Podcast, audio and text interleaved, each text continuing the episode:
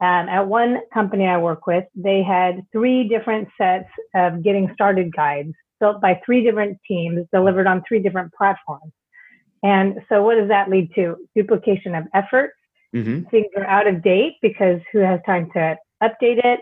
And frustrated customers because they don't know where to go for what.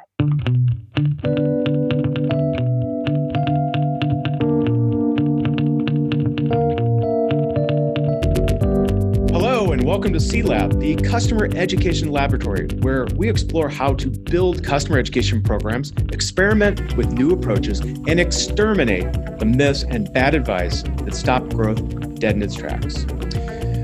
I am Dave Darrington, and I have with me Donna Weber. Hi, Dave. Thanks for joining us today. I think we're going to have a really great conversation. But before we start, we always like to talk about what the National Day of. And today is National Avocado Day, National Mutt Day, and I'm curious about National Raspberry Cake Day. That's very interesting. And which of those is your favorite? I am a big fan of raspberries, although blackberries are in season here in Washington State. But hey, you know that they are a rich source of vitamin C, manganese, and dietary fiber. So what else than having a day for that? Well, I'm going after the avocados. I love avocados, and I just love them. I love avocados too. So this is it's a big day. All the fruits, and National Mutt Day, of course, but. We digress. So let's get into this. So today, we're going to talk, Donna, about customer education. But you and I had a talk months ago, and I think this is relevant, and it's going to continue to be relevant. We're going to focus in on customer success teams, those professionals that are out there, and specifically those of you who are gearing up, trying to get into the education scene. So if you are a customer success leader, perk up, pay attention, listen in. Donna's going to educate you on some really cool strategies and techniques that she uses. And let's get into this. So Donna, frame up for us, and you tell us a little bit about your company in a bit, but tell us about your passion in this space. Well, Dave, as you know, I am passionate about helping companies front load their relationships with their customers. And so then they can ensure that renewals are going to happen and that they do that with scalable onboarding and customer education programs. Fabulous. So this is super critical. It's super relevant. And well, let's unpack this a little bit. So as always, what I like to do is take what you've said and let's frame this kind of scientifically. Again, we're big on data. You're big on data. You have a lot of great statistics in your blog entries and such that we'll share with our listeners through some links later. The hypothesis we're going to test today is developing scalable education programs to onboard your customers results in more efficiency, higher adoption, and higher renewal rates. So does it sound good? Yeah, that sounds good. I would also, maybe we could add, it can help you scale your customer success organization and teams as well. That's super and critical for the people that are listening in. So let's unpack this. But before we do, Donna, why don't you give us a little bit of background on you, how you got here, your company. Lay it on us. We want to learn more. Yeah. So I have been working in the customer enablement space for quite a while. I have launched customer education organizations and programs at two startups. And I've been a long-time member of the Customer Education Management Association, also called SEDMA. I'm also on the board as the marketing trustee. So I've been passionate about enabling customers for a long time. And I've been the one at companies where everyone's talking about like, we got to improve our sales, we got to improve our marketing, we got to improve our product. And I've been the one at the meetings raising my hand going, hello, what about our customers? What about our customers? So that's always been my passion. Even in the world of customer success, I'm still going, what about the customer? Well, it's all about our customer. And a customer can also mean different things. It could not just be an end user. It could be a partner. It could be an internal employee. But this is super important. So Tell us a little bit more. Again, SEDMA is a great organization, and we'll have a link to that if you're interested. Nashville, right, this year for the conference? So mid-November in Nashville, I will be speaking on the topic. There's content everywhere, and we'll dive into that a little bit. There is content everywhere. Cool. So we'll send a link out to that. And if you don't know about it, that's a great conference to join. But tell us more about your company and the kind of consultancy that you offer our community. Yeah, thank you. Well, about 3.5 years ago, I launched my own business. I went off on my own to do consulting, and I just am a voracious learner. I love learning. I love variety, and I love the build. That's where I like to hang out in, like going to startups, building offerings and programs and teams, and then the maintaining is not so much my joy spot. It didn't spark joy. And so I realized, hey, if I do consulting, I could get to stay in my joy spot of that new, exciting beginning of building. Well, I really like that. Maybe this is why you and I and even Adam are very kindred spirits, because you can go work in an organization it's been there for a while, and they have their educational team, but there's something really exciting about coming into an organization that's a startup, that's new, that doesn't have anything, and from scratch, building that out of nowhere and helping people really learn the product, right? Exactly. It's very exciting. And also it may not be that there's nothing there, but really helping organizations turn around, scale, get to the next level. Yeah. And you're right. There's always something there, but let's dive in. Let's pair this apart. Let's talk about point number one, which when we talked earlier and traded notes, to your point about there's content, and there's content everywhere, right? This is your subject for later. I'm not going to spoil that one, but recreating the wheel is something that I've encountered over and over again. Tell me a little bit about that with context of you're a customer success org and training, we've got to get training and education out. Tell me a little bit more about how this all works. How do we avoid this constant loop of, I'm going to start over and make my own new content when there's something already there? Sure. So first of all, as I shared, I've been working with enabling customers long before anyone talks about customer success.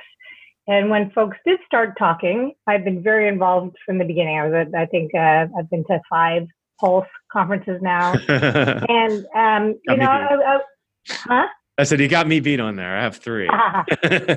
So, I'd go to these conferences and I was just really perplexed. Like people were talking about the CSMs.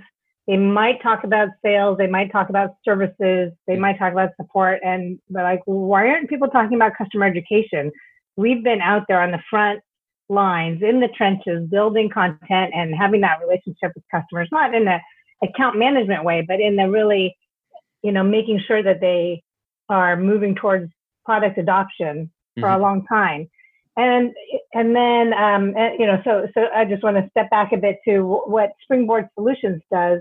So we help B2B, business-to-business software companies increase customer lifetime value through orchestrated onboarding and customer enablement programs.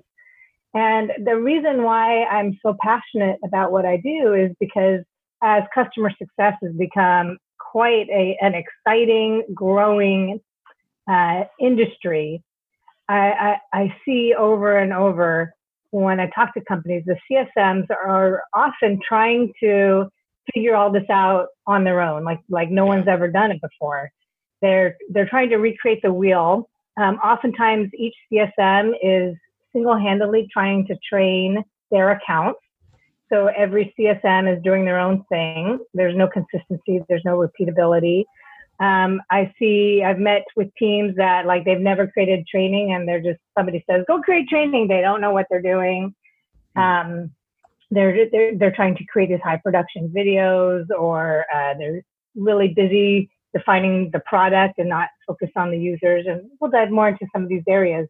But it just continues to surprise me that folks don't know about this scalable, repeatable, consistent approach that we have in customer education.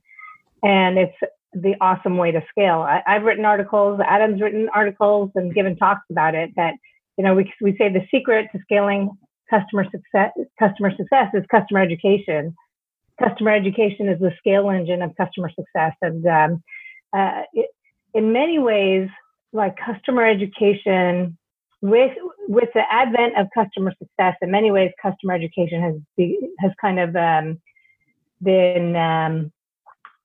leapfrog or pushed up into law. Yeah, well, I would say like in many ways, with as customer success has gotten really big, customer education has kind of drifted into the shadows a little bit. Yeah, just not quite as sexy and as the new hot thing as customer success. But on the other hand, I see that customer education is more vital than ever because these customer success teams are seeing that, oh, wow, we have to enable our customers. We have to educate them. The product adoption is key. Mm-hmm. Yeah, I think this is one of the single most important lessons that I think I learned when I started working in customer education. And the biggest opportunity I had was at Gainsight, and that's when we met, we started talking. Mm-hmm. And I don't want to throw anybody at Gainsight under the bus because this is not a singular company's problem. All the companies I've worked at, and more of them are asking about education now, which is the big difference. But most of them have done exactly what you said. You've got, let's say we've got Joe and Judy and Jim and Jane, and they're all CSMs. They're sitting on the bench, and their manager, Rachel, comes up to them. She's not a J word. she comes up and says, hey, well, I've heard about how education really helps. Can we do some webinars? Can we do some training? And then what I've seen is, even in an organization where I was doing training already and other teams were doing training as well and education, the CSMs were still doing it on their own. Right. And I think that's a natural, this isn't a shame thing at all. This is a natural growth problem that we have. So when, in my perspective, what I've seen is folks say, well, I've got to teach somebody about it. And they feel so motivated and so compelled to help their customers because that's kind of what the DNA of a CSM is, that they just go that extra step and they do it. Now, that's a problem to me because, to your point, they're recreating the wheel. And they don't have the pattern of the wheel sometime. They don't know what color it should be. I mean, these are things that we as educators have picked up and learned, and we want to desperately share, right? Correct. I also think part of the challenge is that CSMs are kind of, we're in the early stages. CSMs are like everything's being thrown at the CSM. And so they are trying to do it all. And then that's part of the challenge. They can't be as successful as they need to be. They need to stay in that strategic trusted advisor role and not trying to do everything. And their role could be better as tour guides pointing to the training resources that maybe another team develops or even another CSM develops rather than trying to do that all. Earlier this week, I did a webinar about ongoing onboarding. And nice. Another challenge when CSMs are individually training every customer, what happens when there's user turnover? So not only do they have their set of new accounts they need to onboard and maybe train, now they have new users at existing accounts, and they're just going to be spiraling in trouble if they don't find a scalable, consistent, repeatable way and a process to support that too. Yeah. Like what for me, one of the things that I thought, so I think to your point, I love this term. I think we should really elevate the term ongoing onboarding, because when you think of onboarding, at least I have thought, oh, I have a new account, they got onboarded, we're done. No, you've got churn internally. Somebody quit, somebody got hired, you've got a new technical administrator, you've got 100, for example, I'll just use a case at Outreach. We are managing or working with companies that are massive in scale. I won't name any of them, but you'll know them. But we're talking thousands of seats and people using all this stuff. And with the roles that we educate, the sales development rep in particular, that's a high churn position. So we can expect this. My dream, and I've done this at other places, is, hey, you have a system where we have contacts or prospects or all the information about who's going to be using our software. In fact, we know that who has the licenses. We have a table somewhere. Wouldn't it be great to, hey, once a seat has been created, to initiate an automated onboarding play?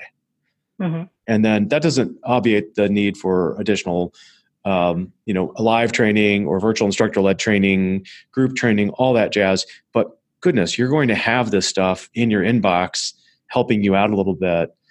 And you get that whenever you start, not whenever the company onboards. Right. And then also, there's an article that from LinkedIn that indicates in the high-tech world that we're in, user turnover can be about 13%. I would say it's probably up to 20% or more for our sales reps. And so if you have 100 users, that means you're going to have 13 new ones this year.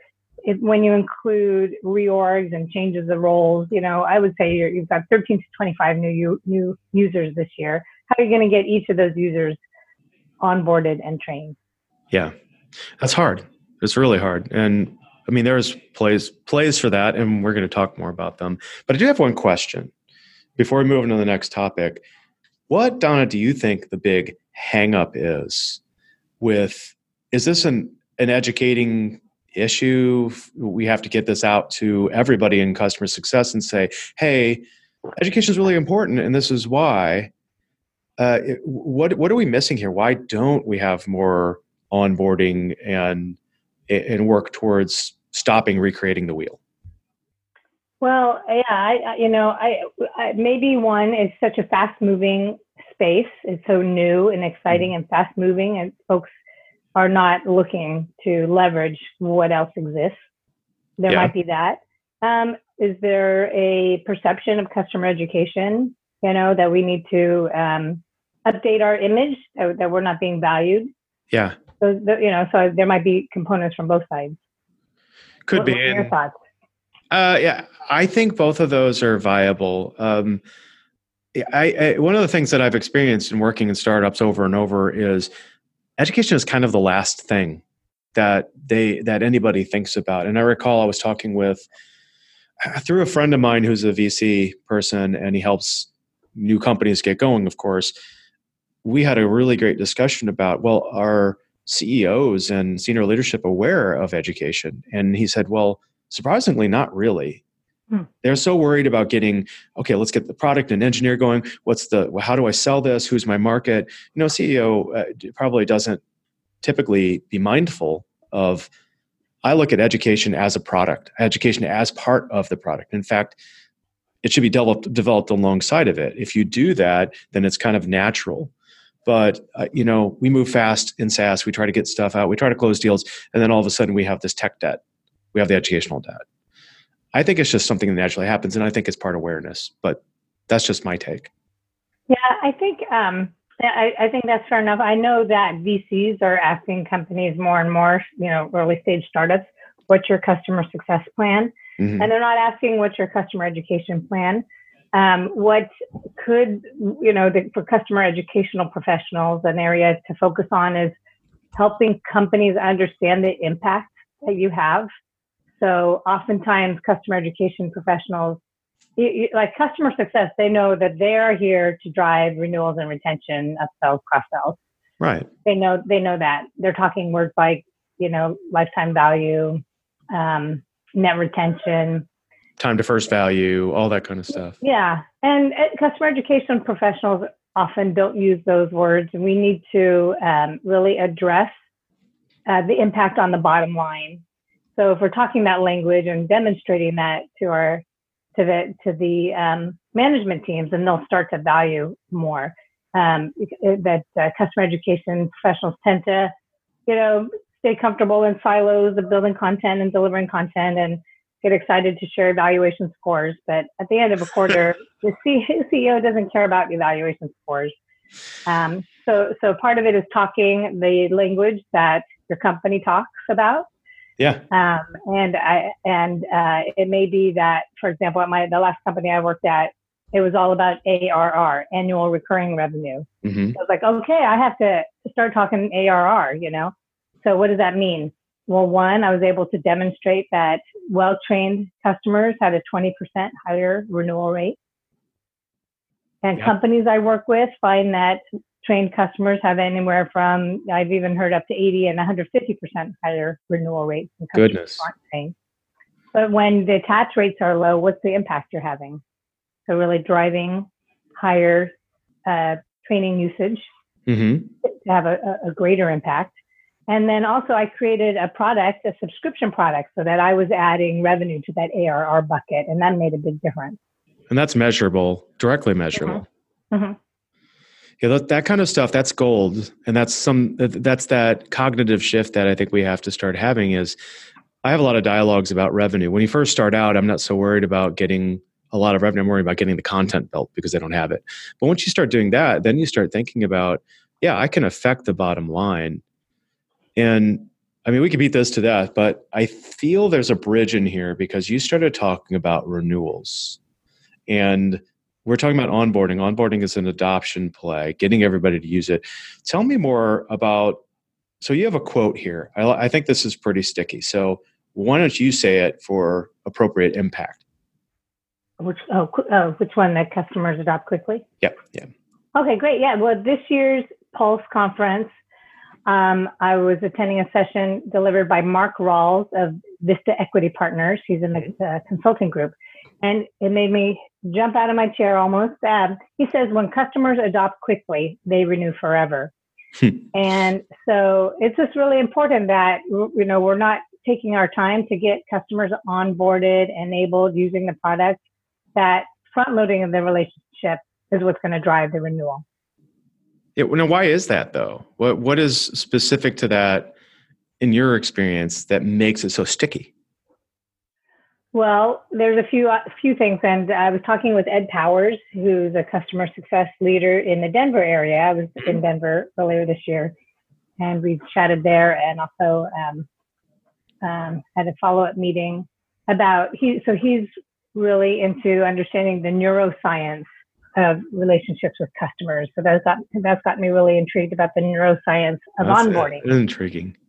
Yeah. So Ed was sharing things about first impressions. So, for example, and let's just even kind of dial back a little bit about that. There's the whole buyer's remorse thing. So, depending on your product, you know, the buyer's reputation might be online. Mm-hmm. They might have spent a lot of time, research, analysis to select your product. And then, you know, the deal closes, and then what happens? Oftentimes, there's a big gap before anyone really engages you. That's the time when you're most excited to, like, you know, you've been talking with the sales rep and you're really excited to have that impact that's been sold to you. Mm-hmm. And oftentimes, you know, nothing happens.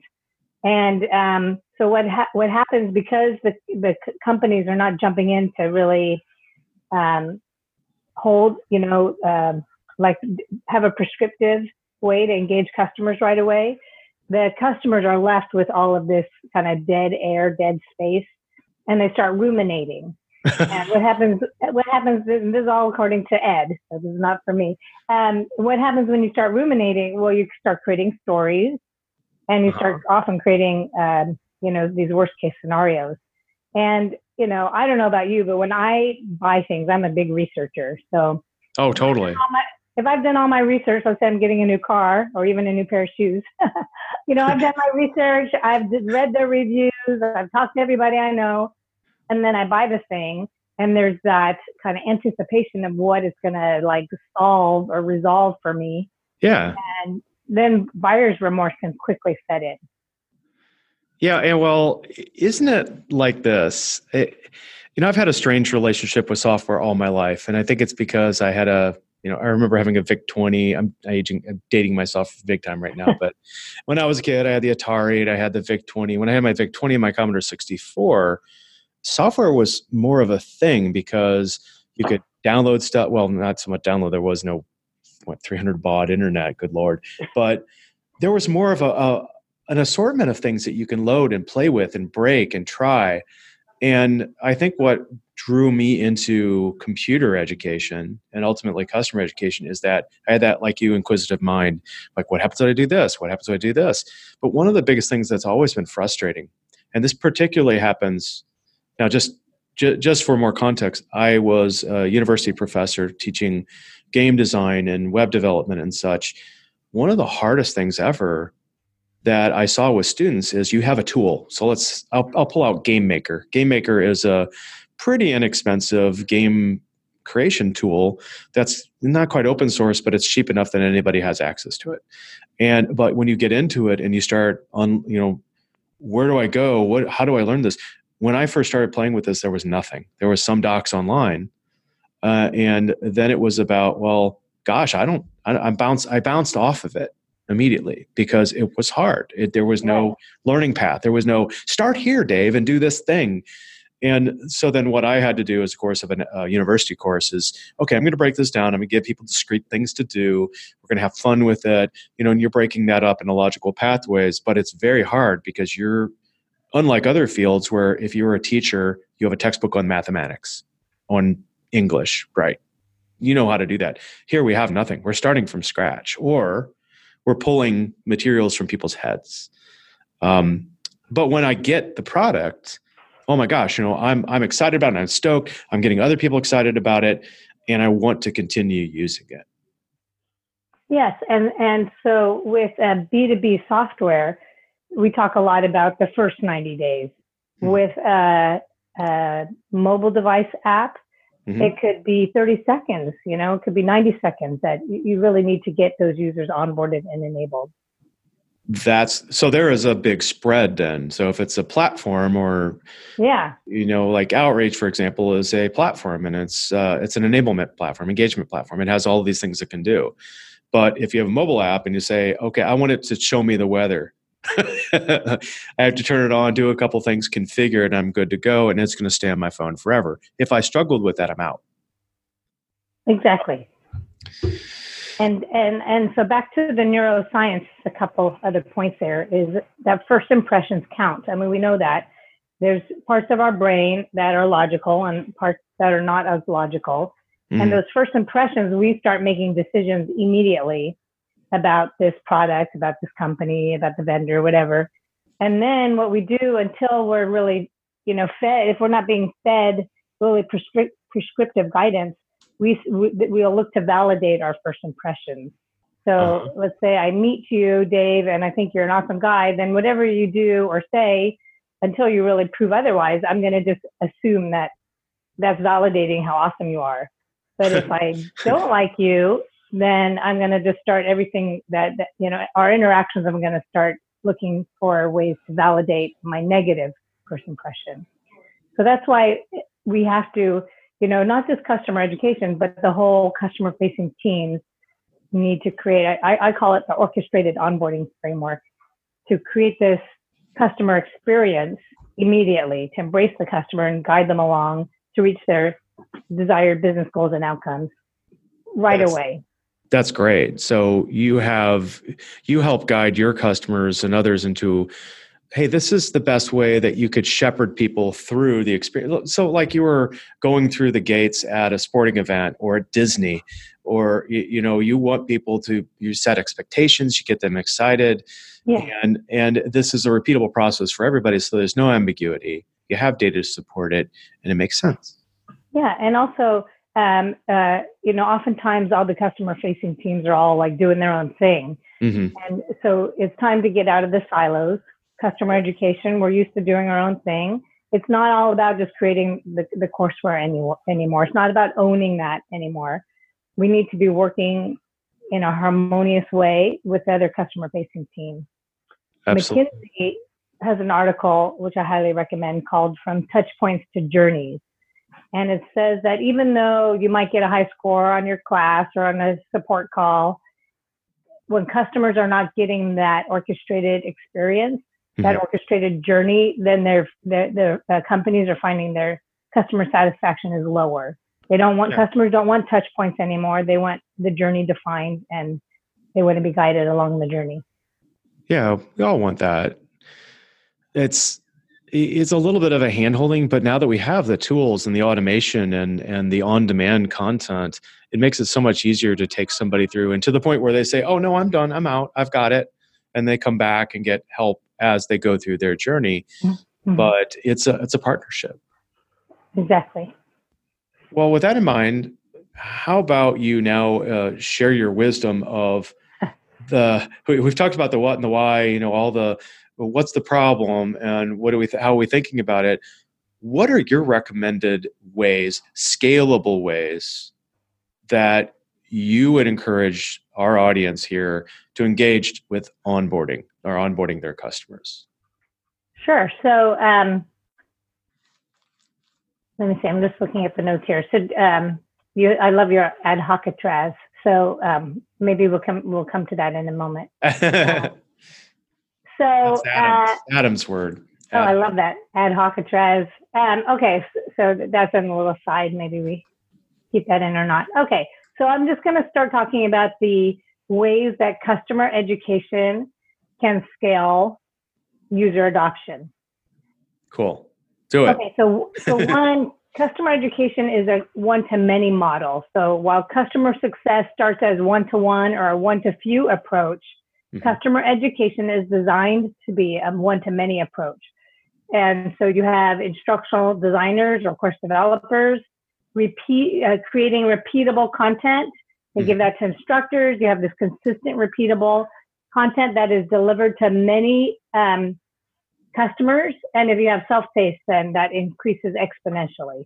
Yeah. So there's it is built to be a one-to-many model. Okay. So let me ask you about that then. Sorry to interrupt, but that's fundamentally different, because going back to some of the previous points, and I'm just peppering in some highlights that I've seen, you're going back to recreating the wheel. If I were a CSM and I go, oh my gosh, I need training. So you cobble together a deck, or you steal it from somebody else and add to it. And that's not scalable. That's not repeatable. It's not consistent. So you're saying now, and that's not one to many.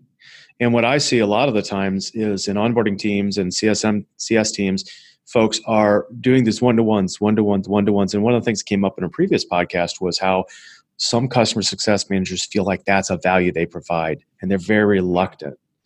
But it's such a different paradigm shift. Don't train the one, train the many, but then come back with that one person after they've gone through the training and spend a little time with them and coach them. And your job is not necessarily be the teacher, because you can optimize your time.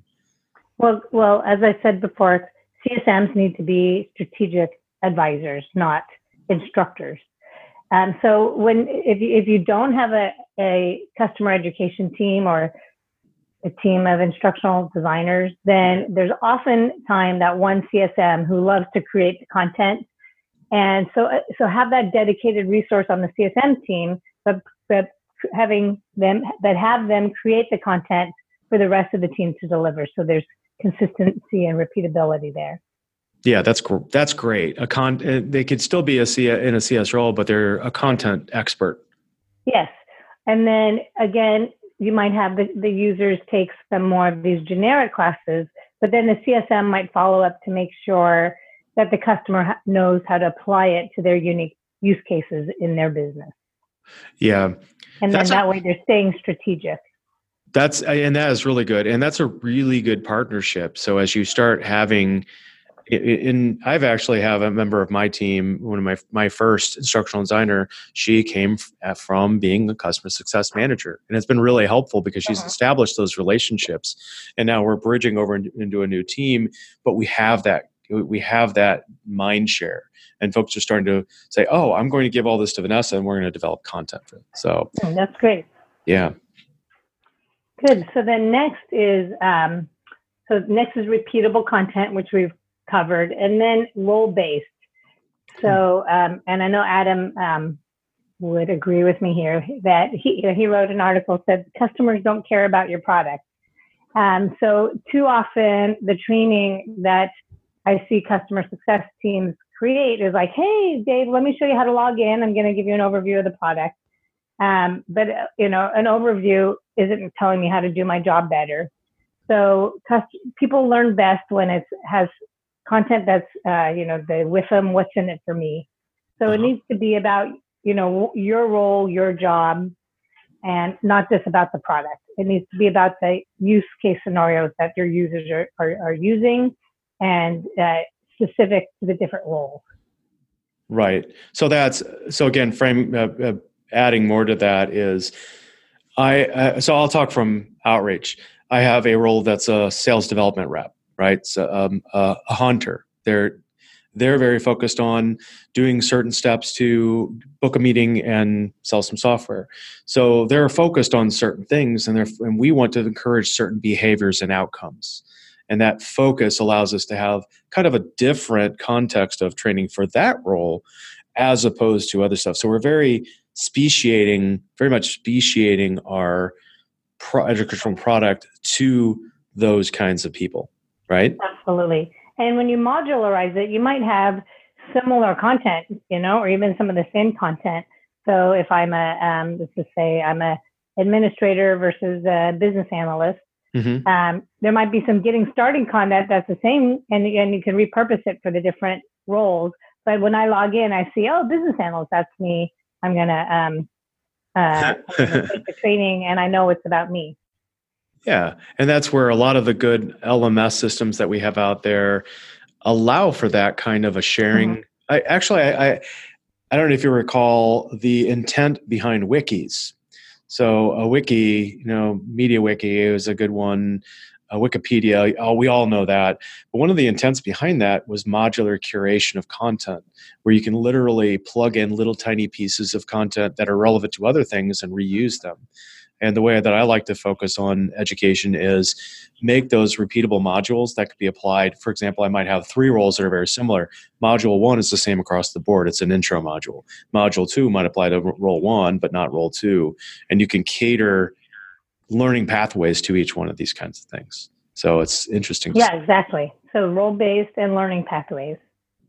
And so we don't want our users drinking from a fire hose. Part of that prescriptive journey is to give them what they need when they need it. Yeah, and that even has a sidebar for me in thinking sometimes, you know, we're worried about just-in-time training by and large, but often you might have a workshop or a class, and I know at Enterprise that we'll go on site and we'll deliver training. But what I also like to do is give people access. Everybody has access to university. Everybody has the learning pathways across the board, even if they've sat in on a training class, and now they can go through that if that helps them and we didn't solve their problem. Mm-hmm. Yeah, that's a great approach. Well, tell me more about, so after role-based and, you know, outcomes-based type training, you got a one-to-one many model. So we're changing it for and generalizing it. And there's an objection to that sometimes, because I have heard, oh, my customer is different. Oh, they have this different kind of thing. That's something you tend to have to deal with. But when we do get beyond that objection to the repeatable content and then get role-based trainings, you know, cheesed out, the next one is your point about hands-on. What is in hands-on? How do you do that? What's important about it? Well, again, when a CSM is saying, hey, Dave, let me show you how to log in. I'm going to give you an overview of the product. That's great, but there's no retention. Mm-hmm. The learning pyramid shows that when there's a demo, user retention is around 30%. But when users have the hands-on experience, like in a lab, in a class, then retention goes up to about 75%. Yeah.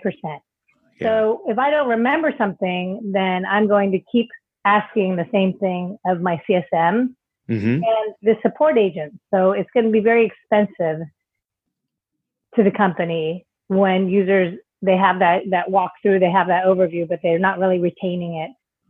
They're going to keep reaching out and using your expensive resources. Yeah, that's using our CSM as training and using your support team as training is not efficient. Right. And that's not a problem to the customer. It's not scalable. It's not scalable. And, as you were saying, some companies, you know, you were just saying about the repeatable, some mm-hmm. companies might be like, well, you know, every customer is unique. Well, great. Then create these really white gloves, high touch, really customized offerings, and then charge a lot for them. You know, those are premium packages, and make sure you're covering your costs so that you can be investing into building great offerings and maybe even bringing in some extra revenue so you can build your team. Okay. I'm going to echo that back, Donna, because that's super important. Customization is your enemy in customer ed. But if you are going to do it and the request is there, charge for it. Yeah, if that's what customers want.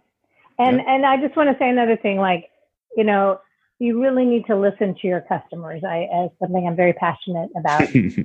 One company I work with, they're like, okay, we need training. So they built out all this self-paced stuff. And then they brought me in to help them out. and I interviewed customers, and we found that customers who received instructor-led training, hands-on instructor-led training, their use of the product and their perception of the product was so much higher. They were like heroes in the organization for what they could do using this product. And those who hadn't, they were seen as like, what's wrong with you? Why can't you figure anything out? So it's not always we need, you know, a lot of teams think, oh, self-paced training, let's put some videos together. You really need to know your product, your audience, what they want and need. It's not always, it's not always that you need, you know, this hands-on instructor-led. It's not always that you need self-paced. You really need to know what they want and need. That's a huge point. And I think that's something for us in customer ed, because we talk, going back to Adam's quotes that you said before, customer ed is the scale engine for customer success. And when you start looking at that in strict literal sense, you know, oh, I should do everything on demand. I should do all one-to-many classes. But to your point, and I've experienced this in a number of cases, particularly more recently, there is merit behind it. So for example, my audience here at Outreach are people that are sellers. I mean, they are salespeople. Do they want to sit in training? No. And for them, a training module might be 90 seconds. It might be very 90-second. Or the flip side is a lot of these same companies go, we value our sellers' time. We're having an offsite. Come to our offsite. Let's do the training then. And those trainings we had one last week and my trainer came back super joyful. She was so thrilled because the team that she was there had sent pictures and they're like, we loved you. We loved the training. Aww. We're excited about this now. And when we saw it and you were there to help us out, it was amazing. So those kind of experiences are heartwarming. Yeah. And they're really useful. But remember that, I'm talking to the general audience, remember to be judicious in your use of that. If you're going to do that, that need to be a paid option. It can't. Yeah, and it can still be repeatable. You can still have somebody create a foundation course that then certain components are customized or tailored for each customer. You don't have to recreate their wheel every time. Totally. So what's next? All right, so then let's talk about the content is everywhere, or the ad hocatraz. So in this era where everyone's an author, you know, the thing is everyone can write something, they can video something, they can publish it. Mm-hmm. So we're in an everyone's an author era. There's content everywhere. At one company I work with, they had 3 different sets of getting started guides built by 3 different teams, delivered on 3 different platforms. And so what does that lead to? Duplication of effort. Mm-hmm. Things are out of date because who has time to update it, and frustrated customers because they don't know where to go for what.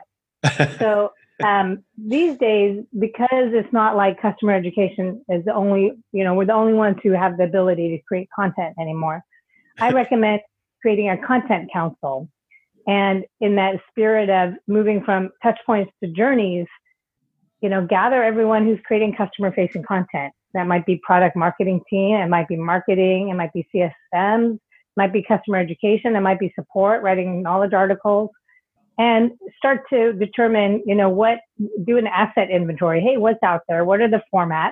Mm-hmm. And then start determining how you're going to divide and conquer. It's like we just do not have the time to duplicate efforts anymore. No. Product release cycles are, you know, faster than ever and going faster. And, you know, I like to use what I call the cheap and cheerful approach. I call it the Target approach. You can also call it the agile and iterative approach. But I like Target. That sounds so impeccably cool. I love Target. I might go there tonight. But you know, the thing is, customers would rather have current content that helps them do their job than a fancy high production course that's out of date and very generic. Oh my goodness. Can I tell you a story? Please. So not too long ago, I was looking at some material, and I say to people exactly what you say. Look, customers are going to forgive you a lot. They're going to give you an incredible amount of grace. If the content is a little rough around the edges, but I can hear the audio and I can see the slides. If you have a deck, good enough, fine. Doesn't have to be masterful. But then I saw at this one place, I saw a bunch of videos that looked like marketing videos. You have a talking head or a talking body, a green screen, you know, high production value. It looked immaculate, but there was absolutely no content in it. There was no content. I didn't learn a darn thing. And I go, well, what was that? What did I just watch? It looked pretty. But I think, and there's a couple nuances that I've seen in this. That number one, I'd say, hey, if you're developing content, don't worry, don't overthink it, don't worry about jazzing it up too much. Get the sound piece of content out there that makes sense. Well, that has an impact. It has an incredible amount of impact because I've seen teams that have spent weeks, months developing content in a very waterfall type. Okay, we got to do this. Okay, got that done. Okay, review it. Now we got to go do this. Okay, great. No. Let's get it all, dump it out, have everybody look at it, and get it in the hands of the customer as fast as you can. And you can iterate again and make it super awesome. But when you're trying to move super fast for the first time and you're getting this stuff pouring out of people's minds and hearts, just get it on paper or like I like to say, put it in paper or pixels. Get it written down. Yeah. And so there's some key points here that you need to know your audience. Mm-hmm. So if your audience is a bunch of developers, they don't want high production value. No. For sales reps, they might want a little higher production value or marketing users. So you got to know your audience. Mm-hmm. And then in the spirit of agile and iterative, rather than trying to create a whole catalog, start with one course, one user type, and then review it, with your customers. You might do some beta testing and see what they like and see what impact it has and then start building. That's sage advice. And one thing I'd even say is that even in knowing your audience, there's degrees there where I would say, okay, if I do know I'm going to be going with marketing people and they're going to be critical, if I have no content at all, I'm still not going to worry too much about production value at first. At least for version one, yeah. For V1 or call it V.1 or call it beta. Actually, I like to slap beta on so many things at first. Because that gives you a little bit of extra added grace. It's not that I won't get there, but the call out to folks who've dumped into a customer education role and they're trying to do this, get the content first. Then keep thinking agile. You're going to make it awesome. And start showing the impact you have. And when you can demonstrate your impact on the bottom line, then you start getting resources to make it fancy. Yeah, and that's perfect. That's where we want to be. And so then when you start learning what everyone else is doing, then you can start to curate content. And again, back in the old days, folks used to, it had to be training and training was this and it was, but now you curate it. I've taken Coursera courses where, part of it is to watch a video by the instructor. Then I go read this wiki page and then I go to this website and then I read a PDF. Then I go, so again, when you have a learning management system, you can create a course of many modules. It doesn't matter what the format is. Yeah. You weave all this content together. Doesn't matter who created it or where it lives. Customers don't care. They just want to get what they need when they need it. Yeah. And curation is even more complicated. I had an idea more recently that we're implementing here with this, my third team. That as a part of curation, one of the things that I've struggled with is when you're moving so fast, content drops everywhere. Ideally, it's going to be in your LMS if you have one. Sometimes you don't. And I would also say, look, first pass, curation has a couple different flavors to it. One is if you have your LMS or a similar system where you can put the content and have people go through it, that is curation. You're going to have the latest and greatest, and it's all up there. But I would also say you should probably maintain a library utilizing technology like Google Drive, Box, SharePoint, I don't care what it is, and make sure, and I've made this mistake personally, make sure to share content in shared drives first. Mm-hmm. If somebody, an individual on your team, for example, and you have 3 instructional designers and one of them drops off, and you might get that folder. But the idea is to have a collection, and this goes outside your team. This goes to everybody. Here is all the videos, here are all the scripts, here's all the assets we use to create it. It's kind of like your development library. And then someone could come along and let's say Judy from the CS team is going to give some kind of a training at an event or something weird, and it's not the training team. All that stuff's there, and they could just reuse it anywhere. Right.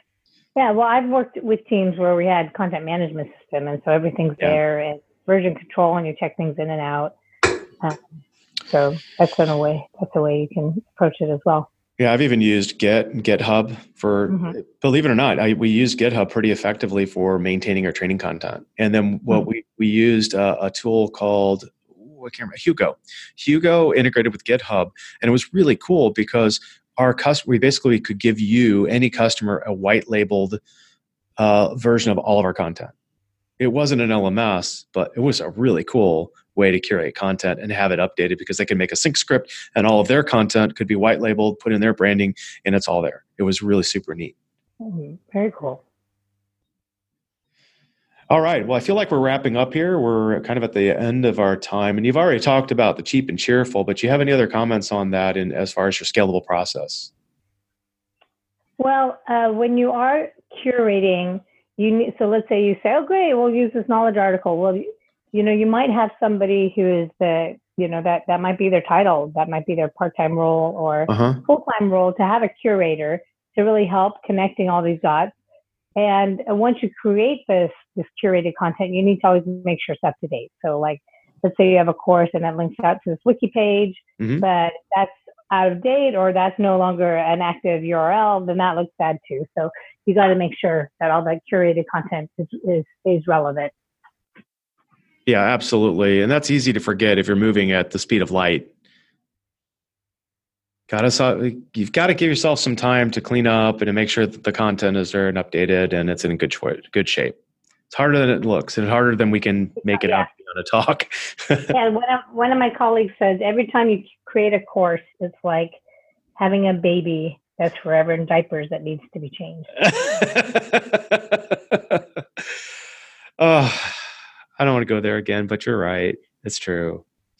We have to take care of our training content. Yeah. And in the everyone's an author era, people love creating that first piece of content. They really, somehow creating that first piece of content is sexy, but the updating is not sexy.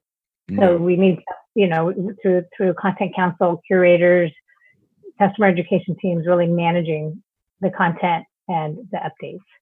It will change your life and it will help you get a great retention and adoption and all that stuff. So, yeah. Okay, let's wrap this up. And Donna, I'd like to give this time to you before I close. How can we find you? How can we learn more about your company and the services that you provide? Yeah, so if you go to springboardin.com or look me up on LinkedIn, I have lots of articles. I will put a few relevant blogs that I've written, links here as well. And I'm Donna at springboardin.com. So reach out. I'd love to chat. Fabulous. And I highly recommend Donna. She's great to chat with. We've had awesome discussions, including this one. And to wrap this up, once again, go check out Donna's website, check out her blogs and articles. You can find her all over the place. And speaking at SEDMA this year. So yeah, and hopefully you'll be there and Adam will be there. Totally. I'm trying to get around to all the conferences this year. Now, if you want to learn more about us, again, this is the Customer Education Podcast. Our website, if you haven't gone there yet, is just customer.education. All one word, education. Easy to find. Then you'll find our podcast listed out there, plus any show notes that we have. For this one in particular, I will do my due diligence to put up links to find Donna and see some of her great articles and content, so you can learn more there as well. And I'll try to put those adjacent to iTunes and others. Now, if you found value in this podcast, share with others, share with your friends, share with your peers, share with your network. We, as you could tell with this podcast here, we're thankful to have Donna join us in an interview format. If you'd like to talk and share your interest and excitement and enthusiasm and passion about customer education, we would very much like to talk with you and expose your unique thinking to our network, because we're very collaborative and we all want to help each other grow. So with that, I am Dave Darrington at Dave Darrington on the Twitter. Do you have a Twitter account as well? I do, Donna Webb, at Donna Webb. At Donna Webb, easy. And Adam didn't join us today, but he's at Avramescu. If you can say it, you can spell it, like he likes to say. Hi, Adam. Hi, Adam. We miss you. To our audience, thanks for joining us. Go out, educate, experiment, scale your training, find your people. Thanks, everybody. Thank you.